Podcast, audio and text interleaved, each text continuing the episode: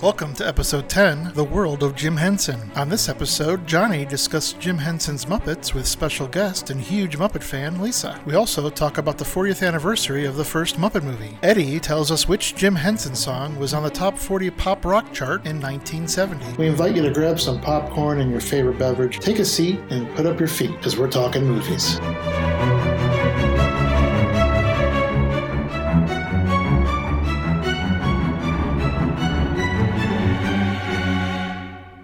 Welcome back. I'm Johnny Popcorn. And I'm Eddie Klieg, and we're talking movies. Well, Eddie, as you know, we try to do this at least once a month, and it's been a while since we did this last time. And what I'm talking about is recognizing some major figures in the industry that have passed on.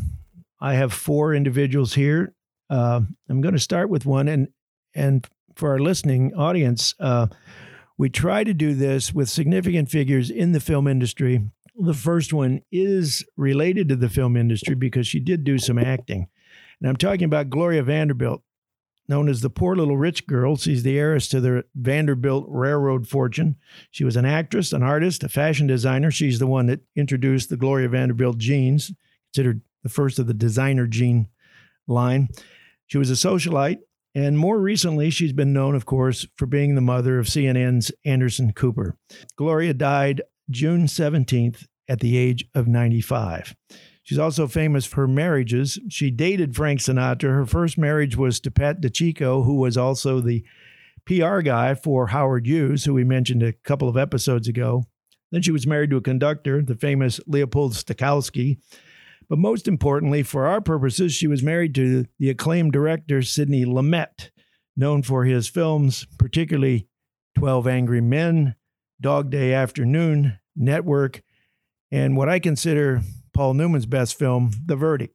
The second one I want to recognize is Rip Torn, primarily known as a character actor, and probably for those people who enjoy the sci fi related films, remember him in the role of Zed in the Men in Black, the first two Men in Black movies. He was a renowned character actor. He was also nominated for an Academy Award back in 1984 for his work in a film called Cross Creek. So he covered the kind of covered the waterfront. A couple of points that I didn't know about Mr. Uh, Torn, who died. He died on July 9th, and he was age 88. His cousin is Sissy Spacek. His mother was a Spacek, and he is the one who got Sissy Spacek involved in the movie world by introducing her in New York and getting her involved in the actor's studio. Another one this is Rutger Hauer, He's the Dutch actor who originally appeared as one of the key character replicants in Blade Runner, and he had died in Holland at the age of 75. Now, I'm going to tease Eddie here a bit because he's a Disney guy, and he probably should be wearing a black armband for the next month because this is a pretty significant loss to the film industry and particularly to the Disney, the world of Disney. I'm talking about the death of Russi Taylor, died on July 26th. She was age 75. The reason she is significant, she is the voice of Minnie Mouse.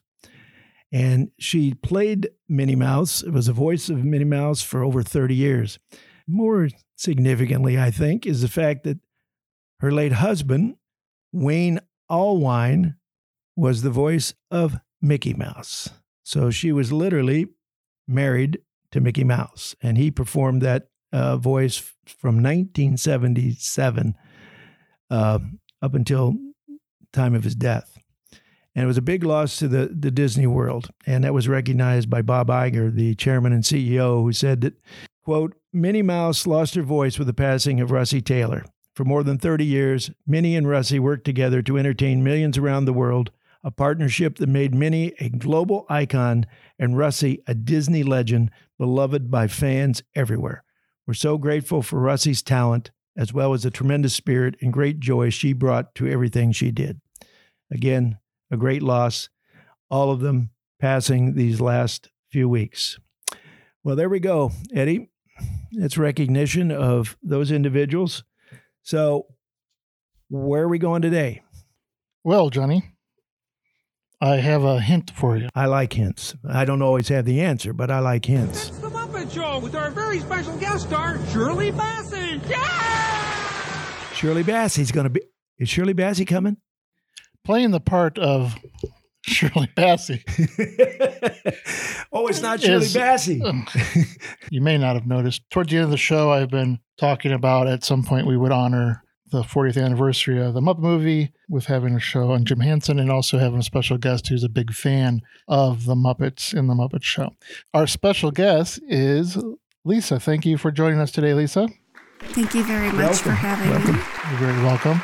Before we go to questions and stuff, I'm just going to go over some of the little trivia type stuff that I found on Mr. Henson. So we'll do that real quick. And first, I'd like to say that uh, Johnny, I spent a lot of time last night and today trying to find an article that I thought I read that had all the information that I wanted to talk about today. Well, I, I found it all on the Wayback Machine at the IMDb. That's what I was reading and couldn't find. well, you know, as you get older, you kind of have problems remembering things. I know you should know that, so I understand. That's right.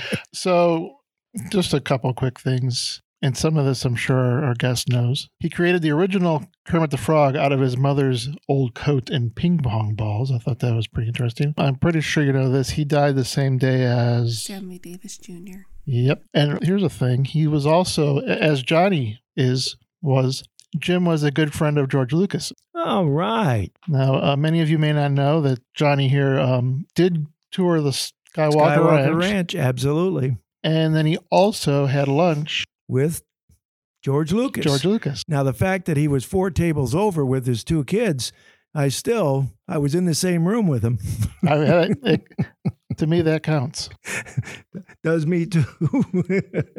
His funeral at St. John the Divine in New York was attended by over 1,000 people and Muppets.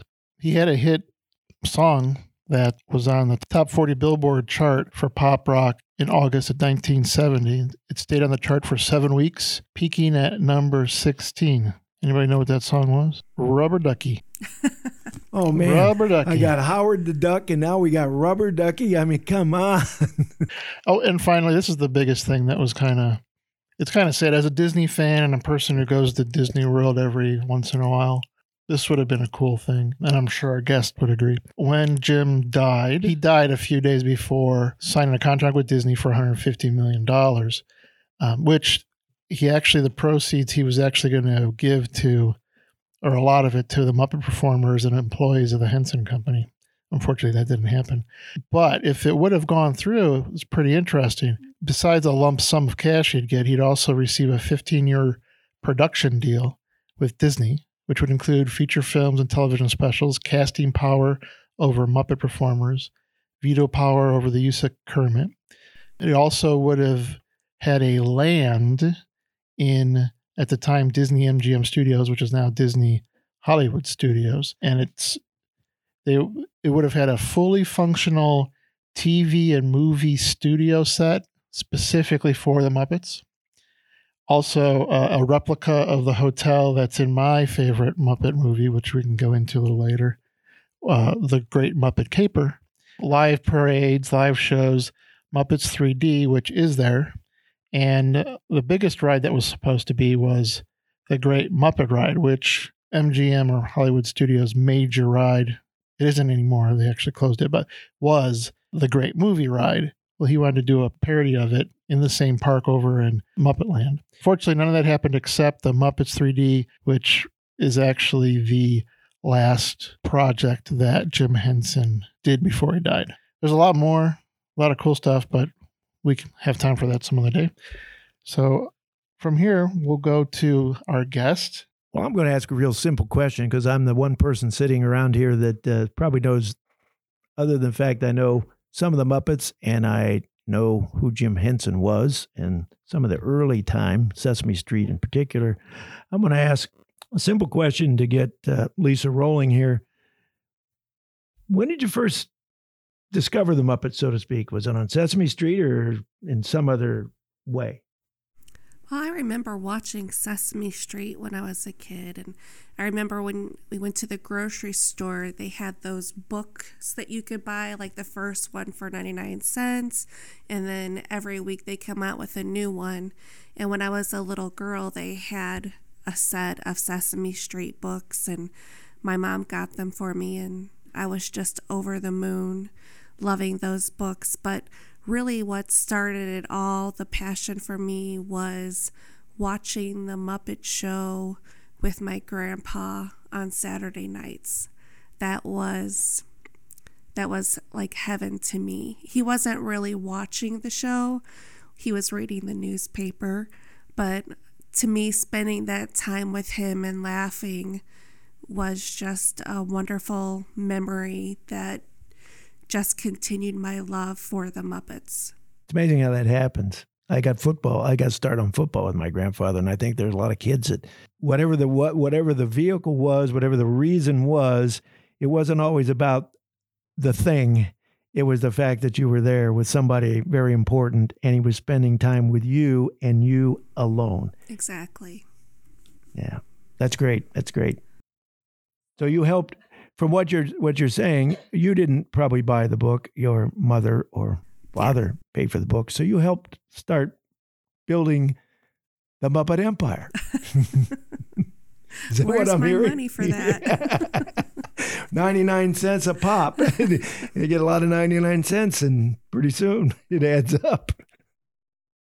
Well, the Muppet Show itself was such a fun program to watch.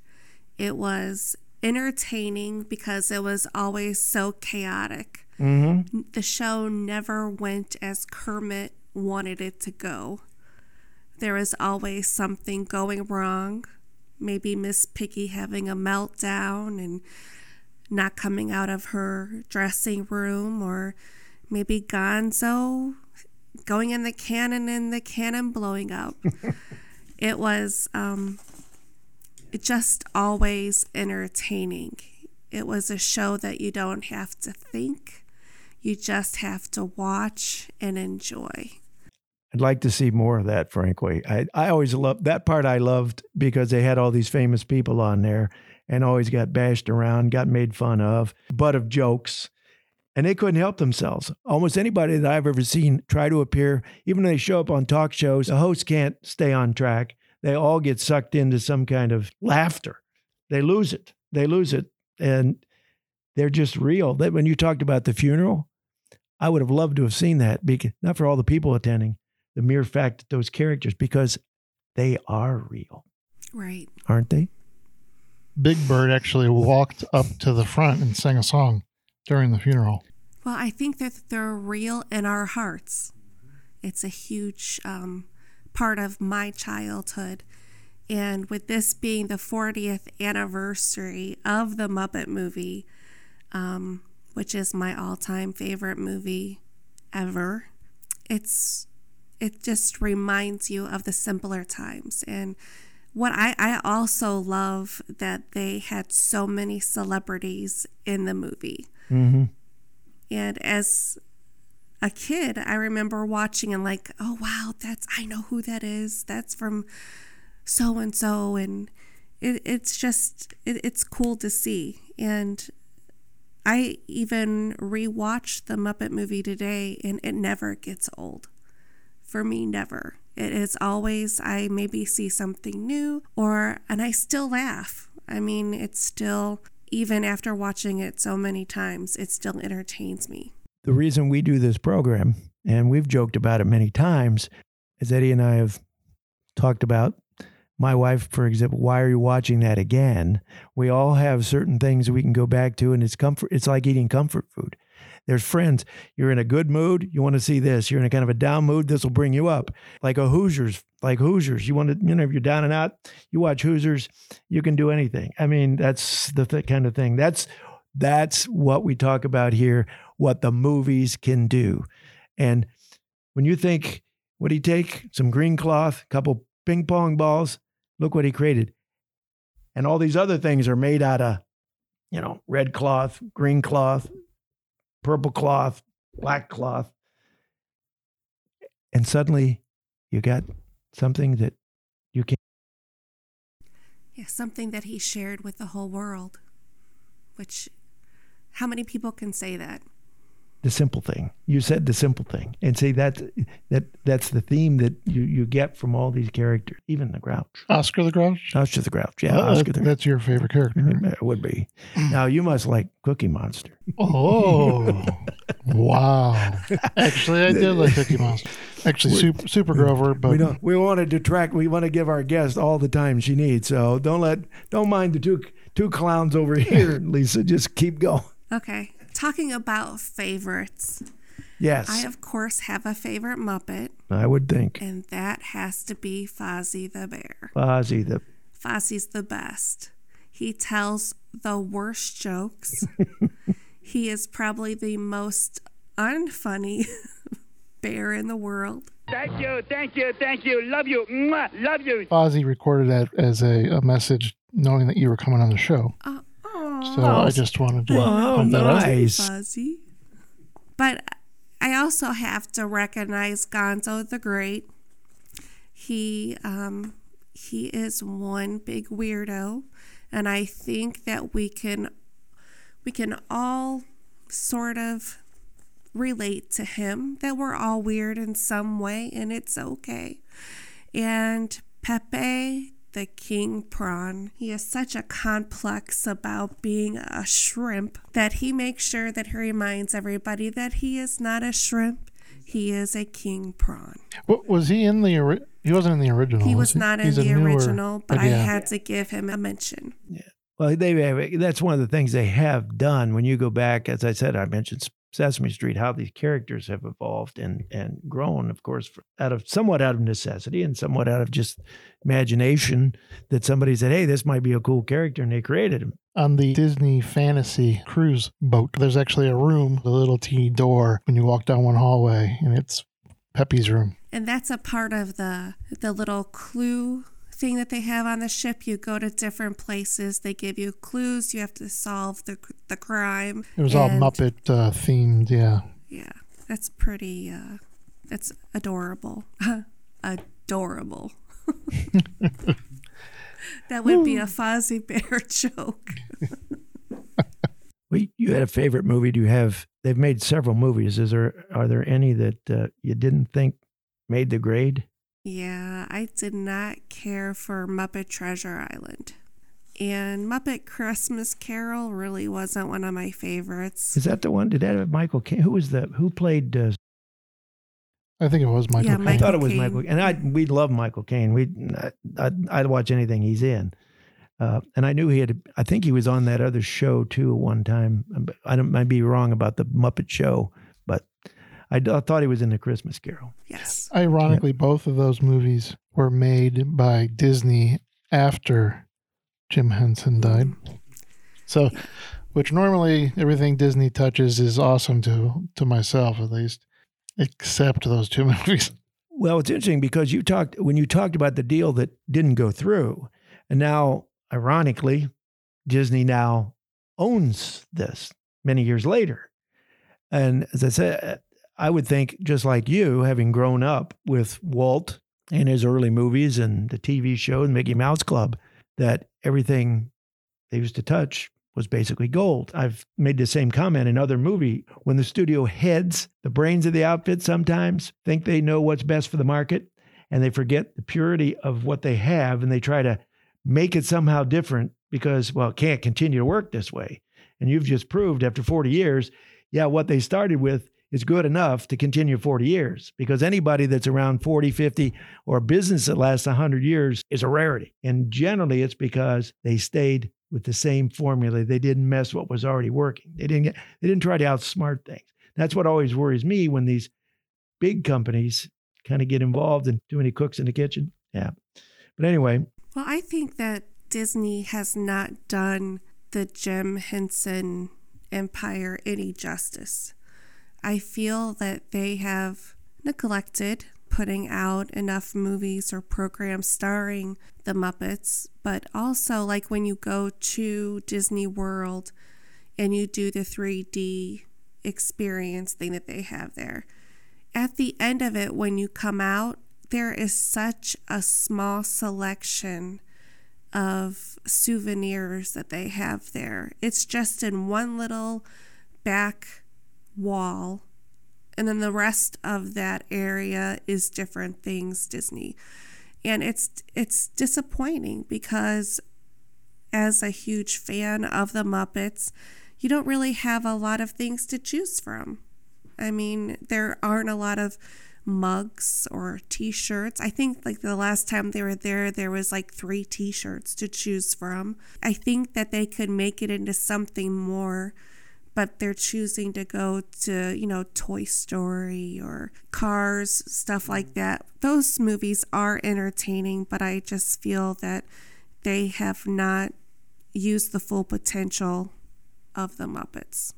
I think a lot of that, from what I've read and saw, that Michael Eisner loved the Muppets, and he was kind of the driving force to even buy it and make this deal with with Jim Henson and all that. My thought is most likely after he left the company that things switched in a different direction.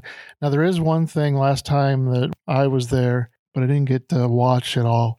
Is they actually now feature the Muppets in the Magic Kingdom in Liberty Square, where it's all the old, I don't know what year. Colonial times. Yeah, colonial time. And they actually have these little history shows where they pop out of the windows and they talk about Paul Revere and stuff like that. Haven't really sat down and, and watched all those pieces and parts of the show, but they're using it there. And there are talks that the Muppets might not even be in Hollywood studios very long with Star Wars and all that kind of stuff that's going on. Again, movies, and we go into everything. That's just everything is connected, all the way down to a uh, um, a vacation spot.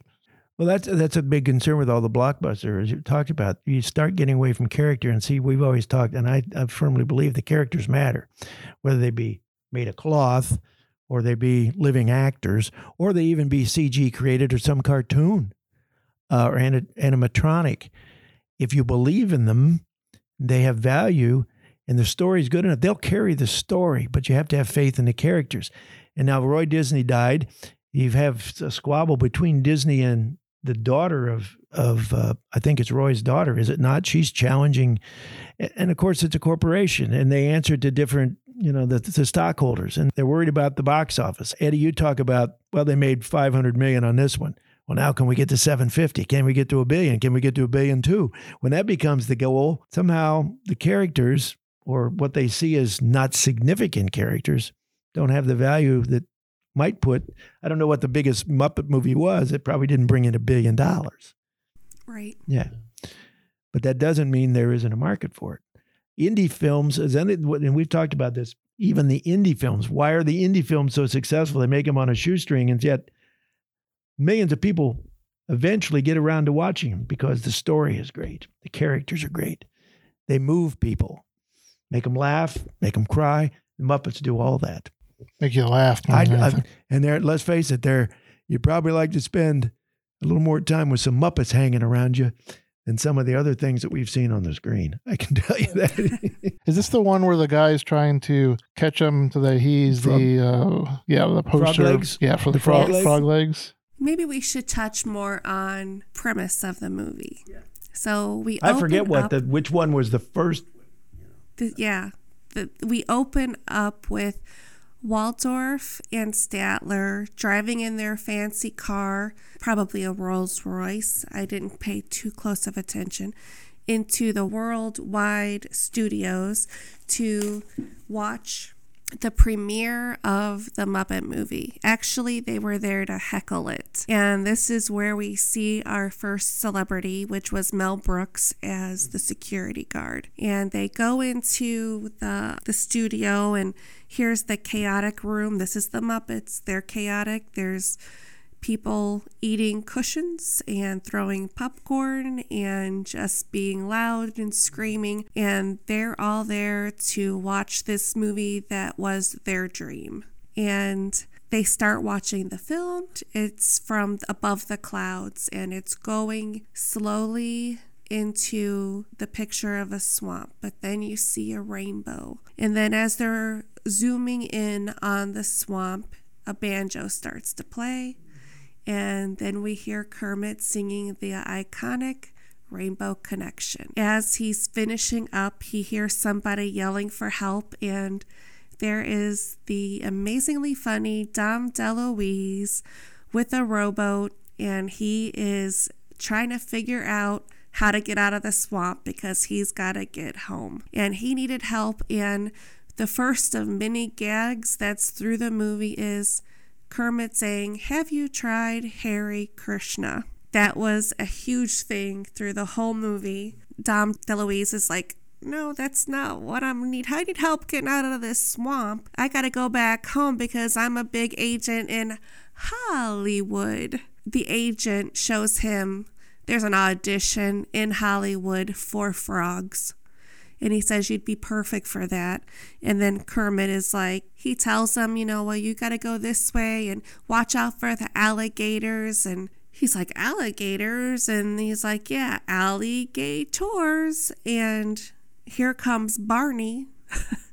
and he is basically trying to say, hey, I want to go to Hollywood, but he's not listening because he's an alligator. And it gets Kermit thinking, oh, maybe, maybe I should. Maybe I should go to Hollywood. You know, maybe I, well, yeah, maybe I should give it a try, follow this dream.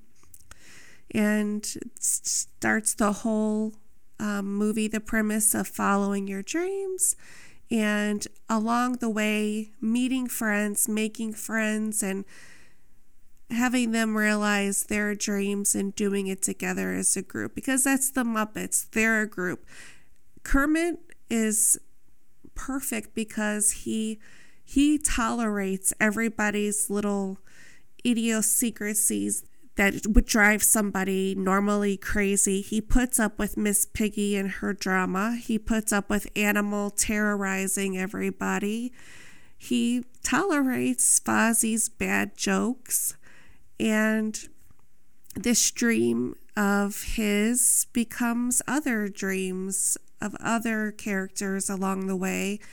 And this movie is about their journey to get there and it is a wonderful journey.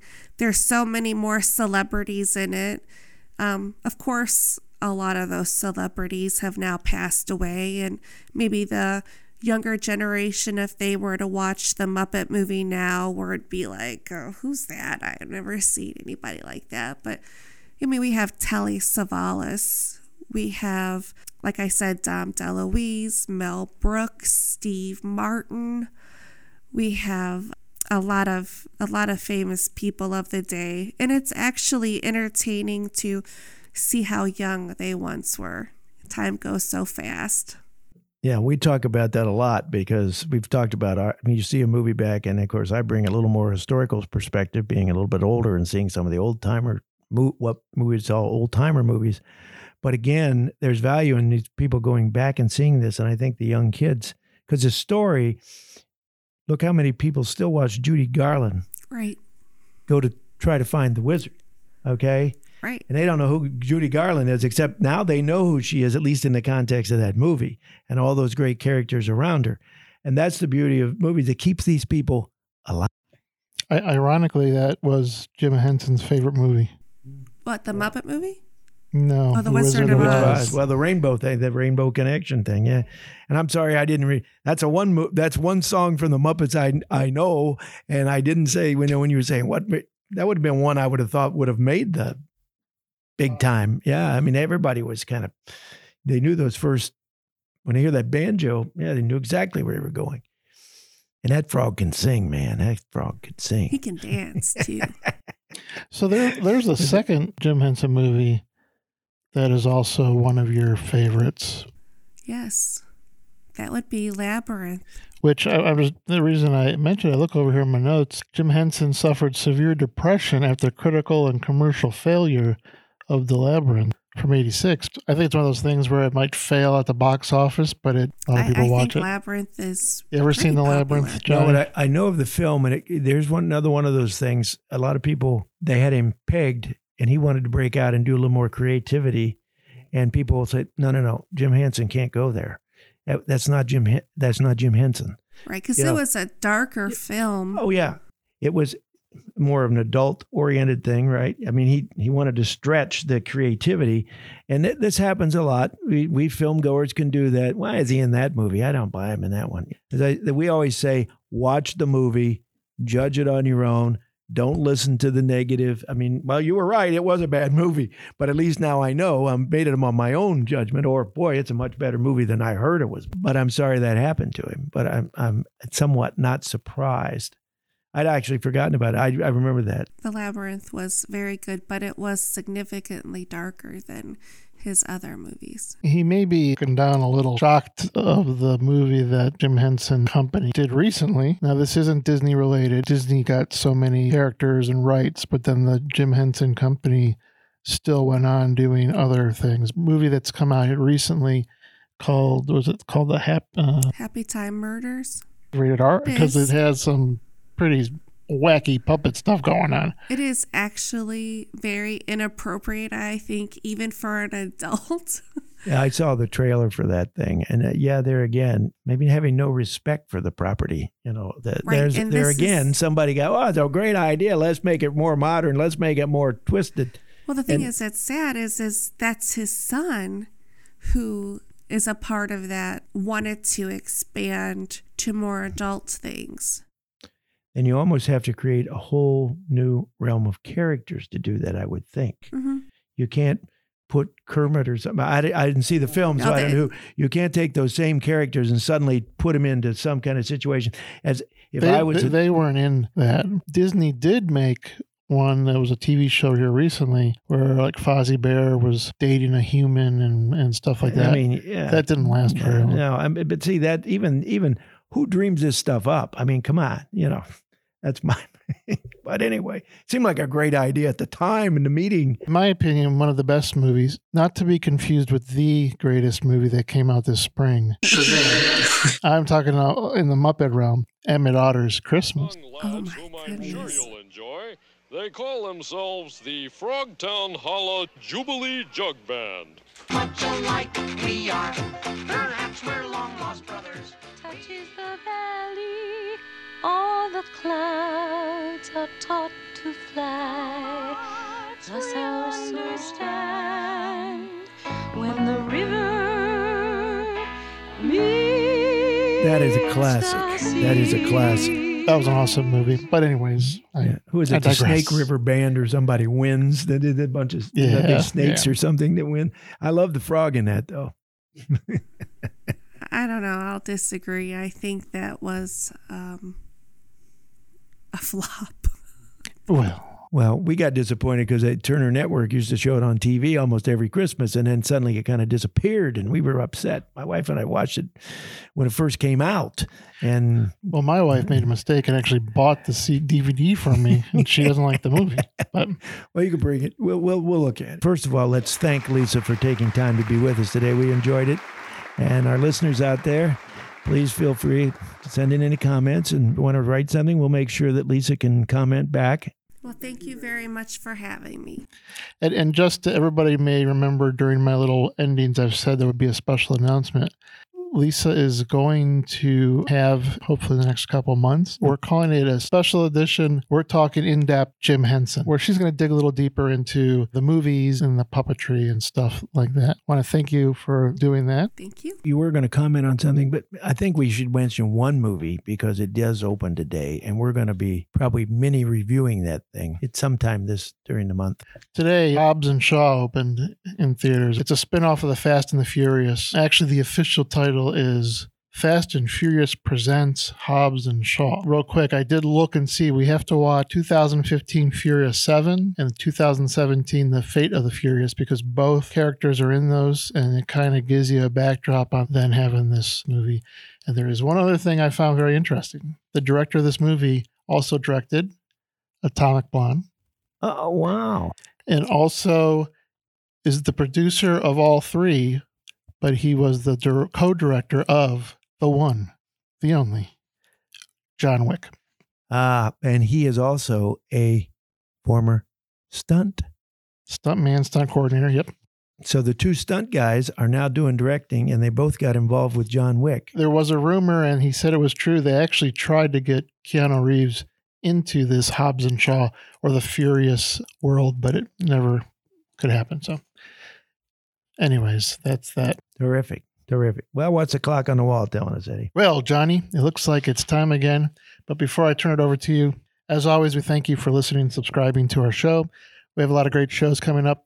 Next week, we will have our first top five genre show. As I mentioned last week, the top five genre shows consist of Johnny and I each sharing our own top five movies of the genre theme of that episode. The genre theme for the episode that is going to be coming up next week is crime, which is stories about crime that are being committed or were committed or the accounts of a criminal's life. So that should be very interesting. And in two weeks, we have We're Talking Famous Dialogue. One of them I'm sure will be I'll give him an offer he can't refuse. Right? There you go. I tried. Please tell your family and friends about our podcast. Anyone can listen for free on Apple Podcasts or iHeartRadio. New episodes will drop every Monday. Visit Johnny's blog on our website, we're talkingmovies.com. There you'll find additional commentary, show notes, and references that were mentioned in the show. You will all be shocked if you go on there right now because he is actually caught up to episode eight, right? Which you will be posting soon, and nine will be following shortly. Uh, the easiest way to subscribe to our podcast is to visit our website, wordtalkingmovies.com. Scrolling to the bottom of the page and clicking either the Apple Podcast button, the Google Podcast button, or the iHeartRadio button. The podcast is also available on all of your favorite platforms except Pandora. If you have a show idea or if you just want to say, You're killing me, Smalls, what movie dialogue would that come from? You watched the movie recently You're Killing me, Smalls. because you came in and told me about it. It was a movie that we mentioned during the baseball. You're Killing me, Smalls. Okay. Sandlot, the Sandlot. Oh, Sandlot. I just watched it. I didn't catch that part. Maybe I was not paying attention in that part. The end of that movie, as I said, the best part of that whole movie. It's kind of it's kind of fun. It's a Disney film and it's cute about the kids. Best part is the last fifteen minutes. I thought. Send your comments through our website, DM us on Instagram, or tweet us at We Talking Movies. Also, find us on Facebook at facebook.com forward slash Word Talking Movies. We would love to hear from you. That's it for me. Minor note about next week. I did get Eddie to grant me that all the films did not have to be in color. But they but they do have to have sound. Please. They will have sound. Okay, thank you. Looks like that's all for today, folks. Until next time, keep your eyes on the silver screen. And as we fade to black, this is Johnny Popcorn and Eddie Klieg saying so long till we're talking again.